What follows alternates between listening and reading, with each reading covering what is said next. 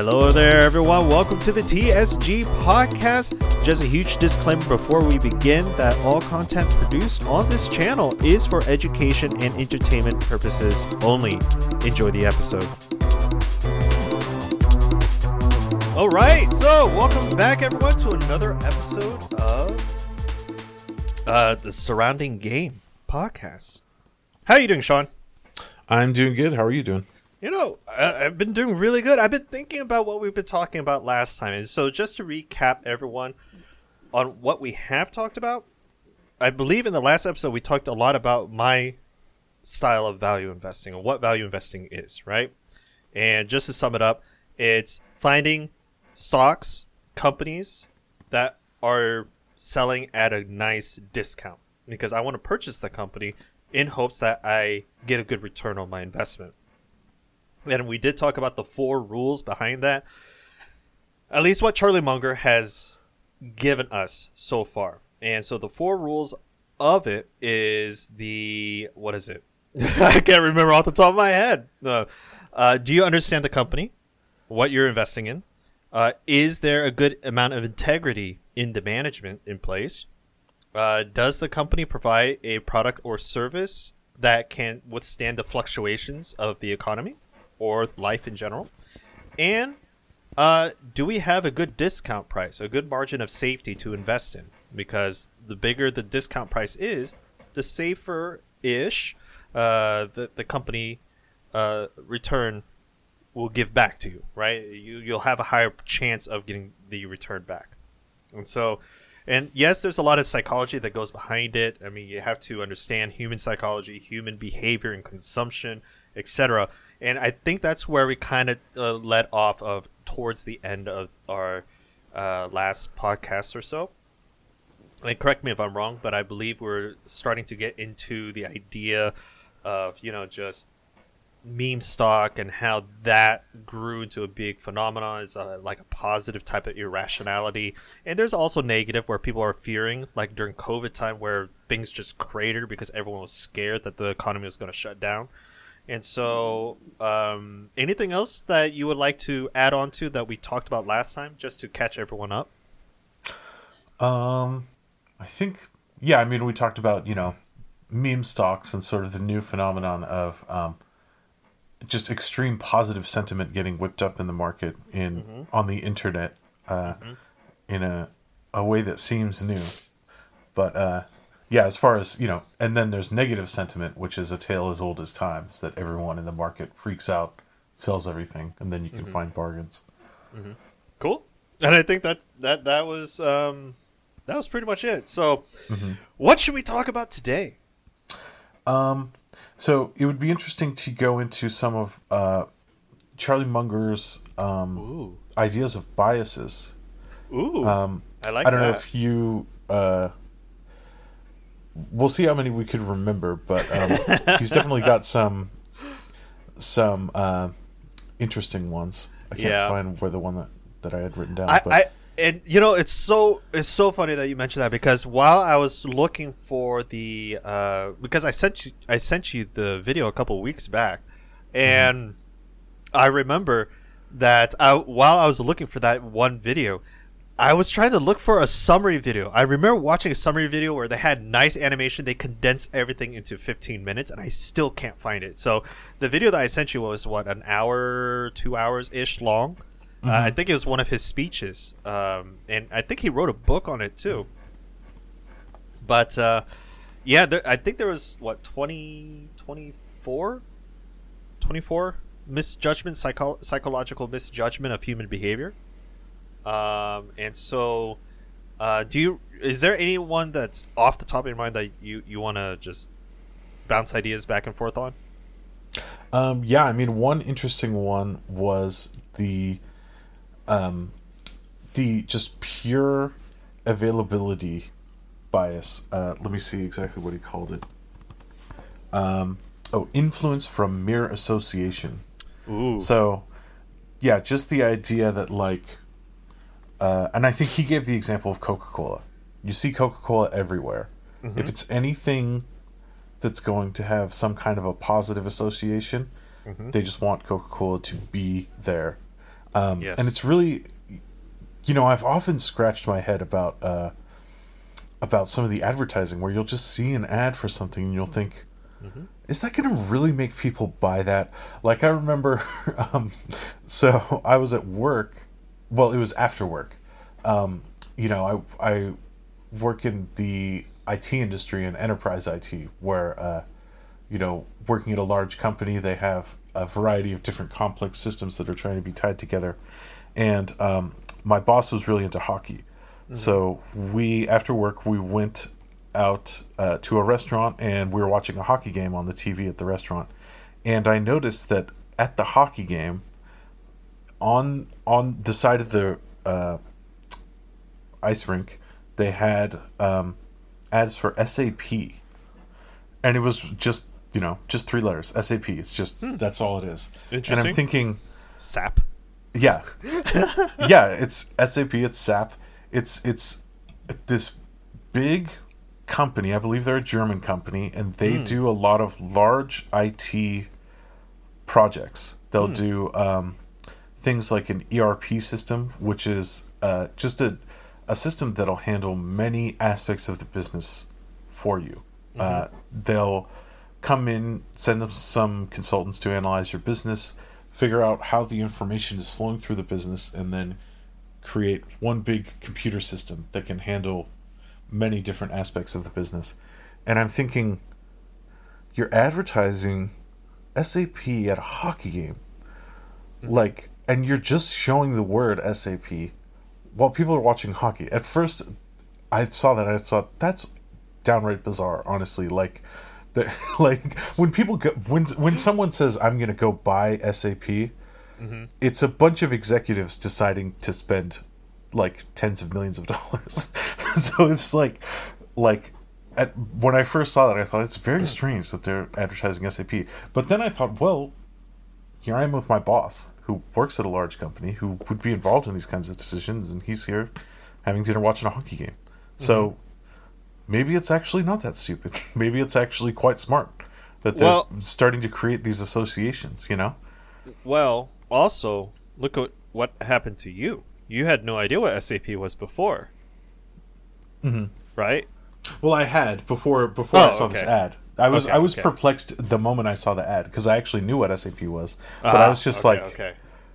I was like, why are you advertising that? And and you know, and I've even you know I've taken marketing classes at school, Mm-hmm. and I was still just kind of like scratching my head, like wondering if it was up to me Mm-hmm. to pay for that ad, would I pay for it? And Mm-hmm. at first, I was thinking, no way, that's like a dumb ad. But then I thought, you know, I mean, here's my boss who might be involved in that kind of decision, and uh, here he is, you know, watching a g- game that he really likes to watch, and Mm-hmm. there's a positive association being made. Yeah. Um, all the time. so yeah, I mean, they as as humans, we often think um, we'll we'll hear about the irrationality of human beings, but then we just kind of assume there's there's part of us that just wants to assume that yeah, that level of irrationality is not really operating. You know, that's like Yeah, maybe just silly people think that. Maybe just dumb people are influenced by this, but no, it's it's No, it's we're all influenced. Everyone, Yeah. yeah. I mean, if, if you think about it, right? So we have a lot of positive association already, and let's let's veer away from the whole business lingo, and let's just take a look at it from a psychological perspective. Okay, so a good positive association type learning, and this is a biological thing, right? And this is in my field of more familiarity. Okay, I, I would don't want to say I'm an expert, but I do teach the subject, and one of the concept is associative learning, and mm-hmm. because we like to link things with something that's either positive or negative, we have some sort of response to it. So, for instance, a smell could be a positive associative learning. Say that your mom is cooking a, your one of your favorite dishes uh, uh, all time, right? And you don't know it until you start smelling it. Now, once you smell that food, right? You're going to be like, "Oh my gosh, I can't believe I I have my favorite dish tonight and I'm super excited." That's a positive association to that particular smell because you're going to start salivating, you're going to be starting getting hungry, and you know it's going to be something that you're going to have uh, a good, I- intense pleasure in, in, in terms of just satisfaction, hunger, etc. Okay, and so that that is an example of a positive association. So what Coca Cola did was to try to communicate that product, the Coca Cola can, to a feeling of good, happy thoughts. They're constantly visually representing it on their commercial. You uh, play with your friends, you know, you're out having a party on the beach, super hot. You go in on the sand into the ice cooler, pull out an ice crisp Coca Cola, and drink it into the sun. That is a positive association to a good time, having fun with friends on the beach, or you know, going to uh, the Olympics, Coca Cola banners everywhere, and what you see is that gold medalist winning with the Coca Cola logo in the background. So now you subconsciously connect Coca Cola to gold medal, right? And mm-hmm. so they're doing a lot of these type of placements, and it's fantastic marketing. I mean, from a marketing perspective, to sell a product that is fantastic. I mean, to get people to feel good about your company, that's really hard to do. And Coca-Cola has built such a enormous brand around that that that is one of their protections against the fluctuating market. So again, going back to the four rules, the third rule is does the company slash brand slash product have a good protection against the fluctuation? And that would be a good protection because during times that are good, people want to drink Coke. During times that are bad, people want to feel good. And so they're going to drink potentially Coke. So there you Mhm. have it. Yep. Yep. Um, Sorry. I, I I don't know if that was a question or anything, but yep. Now, um, should we go? Do you want to bring up any individual biases, or should we start? Uh, should we Um, sort of start branching out? one one of the biases that really and this is one of my reasons why I don't like to talk about my current investments it, and we talked about this last time was the the biasm of nailing in thoughts into your brain and Mhm. solidifying it and that was one of the biases that Charlie Munger actually wrote right or, or spoke and I didn't realize it that someone already kind of wrote it out in paper. Uh, this was just through pure coincidence and through my own experience that, you know, when I'm teaching, you know, you're you're you're taught to teach from a textbook or you're taught to teach uh, to the curriculum, and you know every day there's something new that that is being discovered, and so and sometimes it contradicts with current knowledge, and so but if you're constantly teaching the subject over and over again and and and you're not open to learning the changes which does occur as you know with everyone you know once we solidify and are comfortable with our thought process we chances are it's going to take a while for us to change an opinion and so i, I saw that and i kind of had that hypothesis where well if i keep speaking something or if i keep telling people that hey you know McDonald's is going to be healthy. McDonald's super healthy. McDonald's super healthy. McDonald's super healthy. Then eventually I'm going to start believing it, and, and it, it will be very hard to change my mind. And so that thought process, you know, when Charlie Munger was talking about it, that, that really shocked me. That that somebody else also discovered this, yet you know they're way older, and I just started discovering what they were saying. And you also see this in like, you know, I've never joined a fraternity before, but I would imagine it's something very similar to like a hazing process where you know you're you're instilled, you know, different beliefs for the fraternity, club, social club, whatever you might might have, and you know it could be a benefit, it could be something very positive, but it could also be negative. and you don't want to be in that position where you're pounding in information over and over and over again where it could potentially be detriment to you. And so that that's really what got me onto listening to more of Charlie Munger's right when I heard that I was like, hey, he might there might be something here that I could learn. So just keep learning about that. So that's just one of the other biases that really sticks with me and hence why it's really hard for me to talk about current things that I'm looking into, just because I don't want to pound it in my brain to the point where I can no longer change my opinion. Mm-hmm. So, Um, you're reminding me. You're reminding me of an essay by uh, a venture capitalist named Paul Graham. oh, Um, okay, He wrote a blog post called "Keep Your Identity Small," um, and it's a really interesting, fairly short blog post. And it's basically, you know, he talks about when you bring up when you're online and you bring up politics or religion, it inevitably spirals into this argument. And he is, you know, trying to tease apart why. And he starts to come to the conclusion that part of what's going on is people take these things and they make it part of their identity. And so then if someone comes along and tells you this thing's not true, it immediately feels personal mm-hmm. and it it makes you feel like you have you have to lash out and defend the idea because you've made the idea a part of you.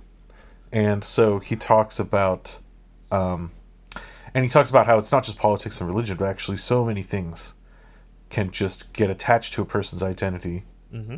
and then you just want to defend it at all costs, even if the argument being made against you is a good argument. Mm-hmm. You still just really want to shut it down because you're because it's like an attack on you personally. Yep. And um, so he recommends actually trying to take stock of the things you identify with and make it almost like as few things as possible, right? Yeah. um, and try to say, you know, maybe I have these ideas, these thoughts, these beliefs, but uh, try and let yourself be actively aware of the possibility that you could actually change them, that you could jettison these things. And then, you know, maybe there's some things that you do want to keep as your identity, but as long as you've consciously chosen to make something or to let something be part of your identity, that's fine. But uh, there things can sort of become part of your identity without you even wanting that to happen you know? Um, and yeah that's one way. If you make an investment and then you go around talking about oh i made this investment. It's so great. It's going to go up and then it goes down. Or or someone even worse someone comes to make a great argument about why that investment is not going to go up but you just can't hear it because you've made it a part of your identity. Yep. um, so anyway, and that yeah, that is the most detrimental error that Mhm. one could make in an investment, in my opinion. Yeah. Is is being married to it for so strongly that you can't see the red flags. Mhm. Um, and it's pretty much analogous to to dating in general, right? When you first date a person, you see all the wonderful things about them, very good. You you barely see any negatives about that other person. And then it's only after a while, after you've been with them for so long, right? That Mhm. oh, this person is not the way that I thought this person was when we first went out, and you start seeing more of the negatives. But in terms of investment, again, this is just analogous to investment. Is that that's the idea that so many people are stuck to investment in that honeymoon type of phase where they don't see those red flags, and it isn't until it's too late in the investments that oh shoot I might lose a lot of money because I didn't see this in time. So that that's why I try not to get too excited or too negative towards a certain investment so that I'm always keeping an eye out for flags uh, that that could potentially signal a good or a bad trend. Mhm. Mhm. Now, um, yeah. So one of the, um, I think, sort of the culmination of Munger's uh, Mhm. ideas is this idea I brought up last time that the biases work together. Yes. They synthesize into this gigantic emotional feeling that things are going really, really good or really, really bad.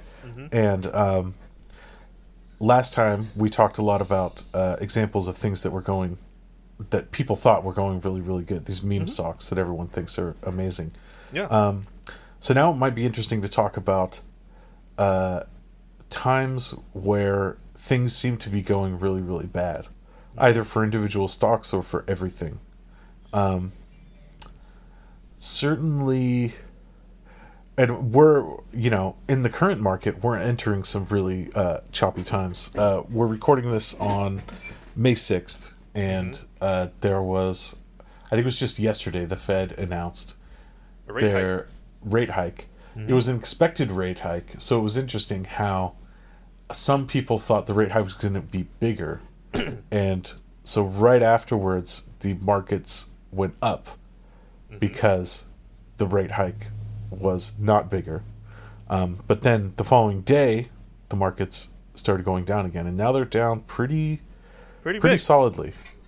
So, um, is this now trying to look at the trying to gauge the overall psychology? Is I don't think this is peak negativity. I think the negativity could go a lot worse. Not that it will, but it's been much much worse before.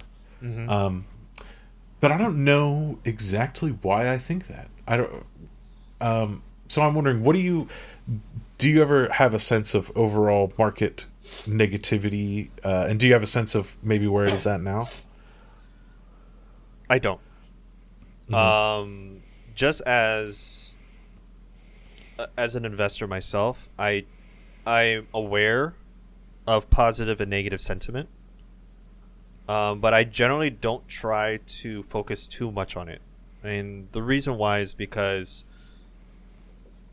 I I can't I don't know when is max pessimism or when's the max optimism. It's mm-hmm. really hard to tell because again, you could have a small downturn and then next week it goes up and then the week after it goes straight back down even more. I mean, how how do you time that? And mm-hmm. so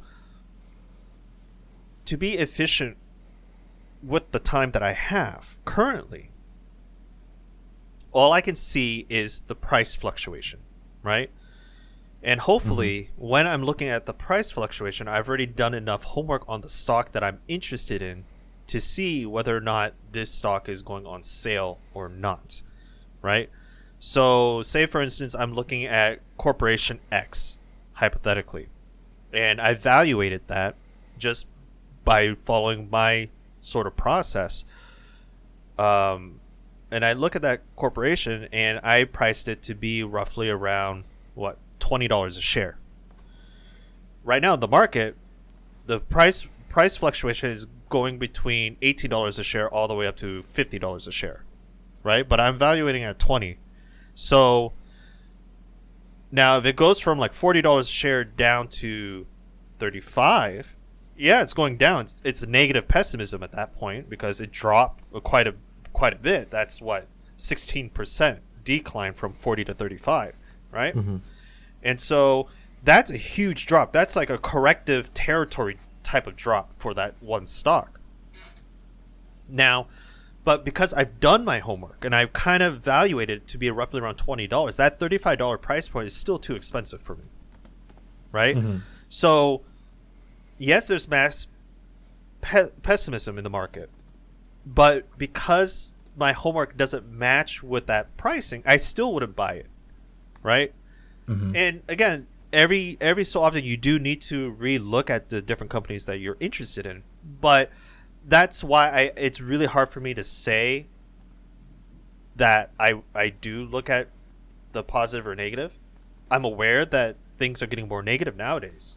Yes, the market's going down. Inflation is is hitting its toll. Uh, we have unemployment rates at the lowest ever, and you know if you look, and I believe, and don't correct uh, correct me correct me if I'm wrong on this. not not not correct me, but do correct me if I'm wrong on this.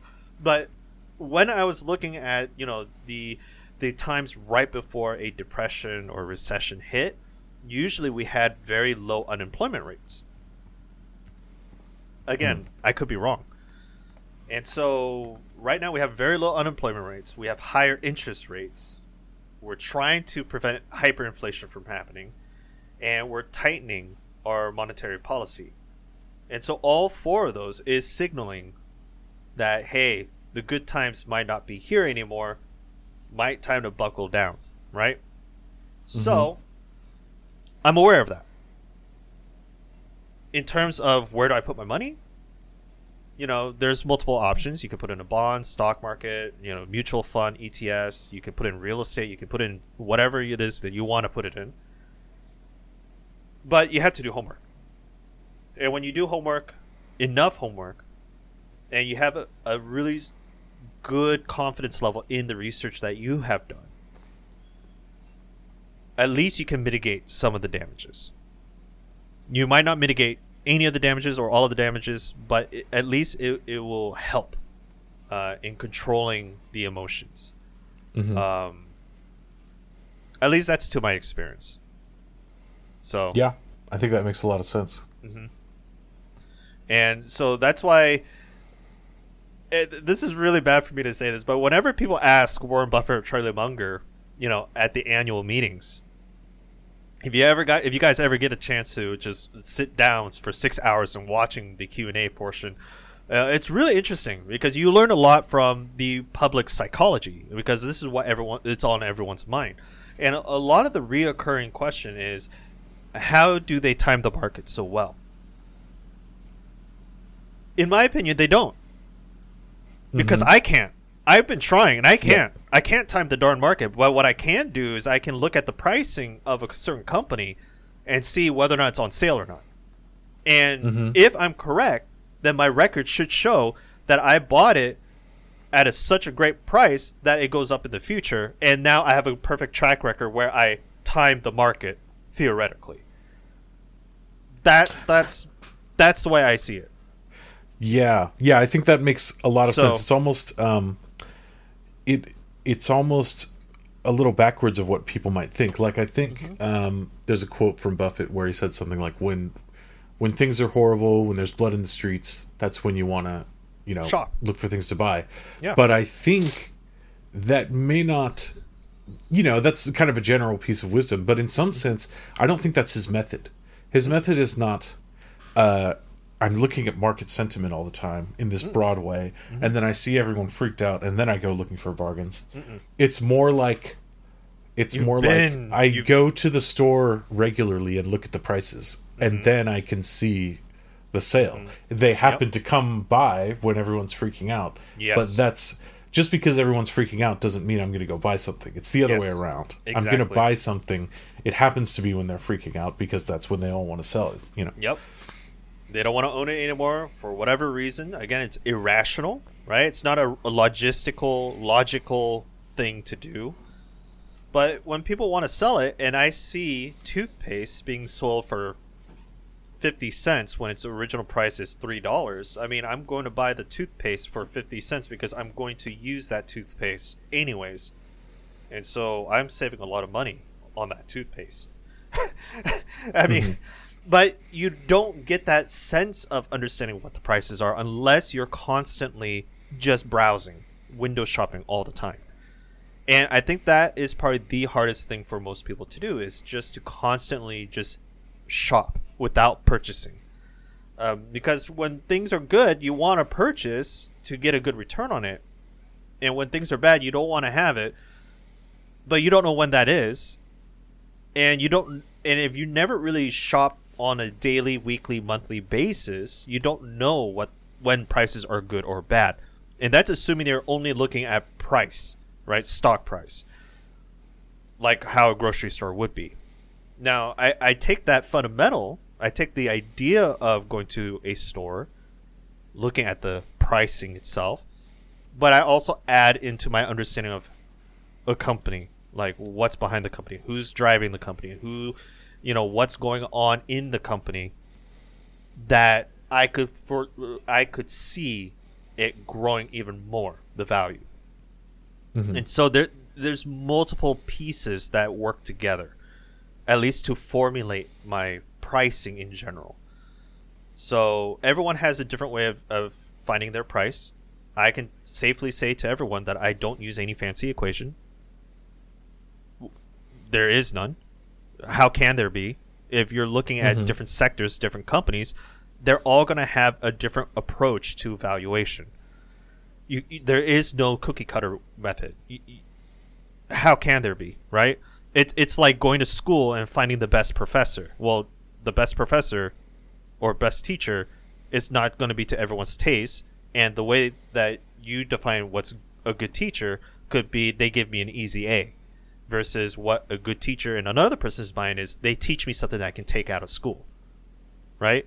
So it, it to answer that question, that's why Charlie Munger and Warren Buffett has such a hard time just answering it. And honestly, I think the answer that they give is truly the answer that uh, is what they do is because even myself when when students are asking me how do I study better? I mean, I, I can't really tell them how because this is what worked for me. It's I can give you some foundation, but it really is up to you to really kind of understand how you work and what you need to do to to really man- manifest that understanding. And so again, a lot of the parallels come from my own experience on how what was succeeding uh, when I when it comes to just life in general and applying that into my investment practice. Mm-hmm. I don't know if that answered your question. no, it does. It does. Um, and something that relates to that um, is, I think people, you know, when they ask a question to mm-hmm. to Buffett and Munger, like, how do you time things so well? I think people have this idea that good investors are like getting things in this perfect timing. You know, like mm-hmm. like you know, catching a falling knife. Like like a good investor is sort of this master of like hitting a bullseye in terms of timing. And mm-hmm. people mm-hmm. often uh I see this a lot in the cryptocurrency space, which we can get into. Mm. It, but it's this idea of like um you got to get in at the exact time and you look at the price and say no it's going to go down more it's going to go up more mm-hmm.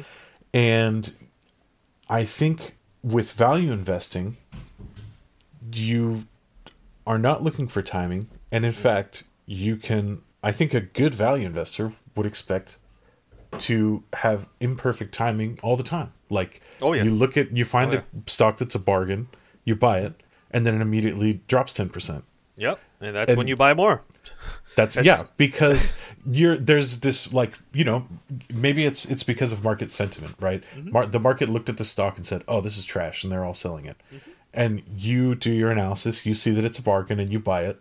Mm-hmm. That doesn't mean that they're all going to change their mind at that exact moment. And in fact, you probably can't figure out exactly when they're going to change their mind. Nope. There's not really any way to predict that. Nope. So that's just not the goal. That's literally not the goal. You will not nope. f- get the the exact bottom or the exact top. That's just never going to happen. And essentially, I think a good value investor has to just put that out of their mind. Yeah, you know, I, I don't pay is... attention to it. Yeah, yeah. I'm not. I'm not saying I'm good. Okay. Uh, uh mm-hmm. Again, I don't do this as a profession, right? I, I want to, but I mm-hmm. don't right now currently. But my experience has taught me that as long as I get a good return on my investment, I don't care if I buy it as it's going down or it's at the complete bottom or it's on its way up. As long as it's a good value from what I've seen it to be, and it goes up that to me is a good investment, right? I can't mm-hmm. time when it's at the absolute bottom. Yes, we hope to always invest at the absolute bottom because that gives us the best return. But if you're net if you're net green, you're net green. Why fight over another percent or two, right? So that that's just my mentality. So, mm-hmm. uh, but you you're absolutely right. Um, and again, it built into that that whole biasm from Charlie Munger is that as sentiment goes down, everyone's piling in their understanding, and it's pointed in one direction. So if you're doing your homework, as much homework as you can, and you came to a different conclusion, you know it's it's a good opportunity because when everyone's doing irrational biasm, and you have a rational foundation that is opportunity because you can invest in it without having that bias influence your way of thinking. Now, granted, you know it it might show a red flag, right? Say that you did your homework incorrectly somehow. There might be a red flag, so double check it. Fine, double check your work and make sure you understand what that red flag might be, and reevaluate the risk to reward ratio and if you still came to the same conclusion, like, oh, I don't, I still don't get why this is so negative. Besides the irrational logic, you know, that might be a, a good sign to put your money in. But if there's another reason behind that, then it might take some more time to reevaluate. Yep. All right, so I guess we should uh, end this episode here for today. Yeah. Yeah.